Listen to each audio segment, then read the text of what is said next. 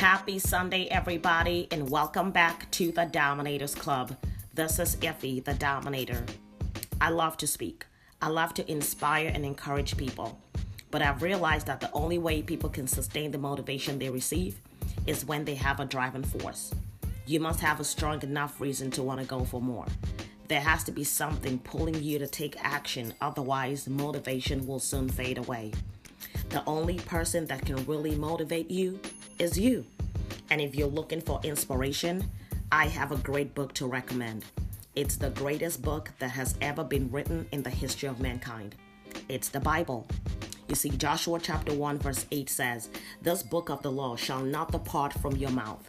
You shall meditate on it day and night, that you may observe to do all that is in it. For then you shall make your way prosperous, and then you will have good success." It doesn't get better than that. This verse is a complete recipe for a successful life. I want to encourage you to start looking for inspiration and revelation from the Word of God. Not from your friends, not from social media, but from the Word of God. The Word of God should be the standard for living. And remember, you were not born to compete. You were born to dominate. You were born to dominate the very things that once dominated you.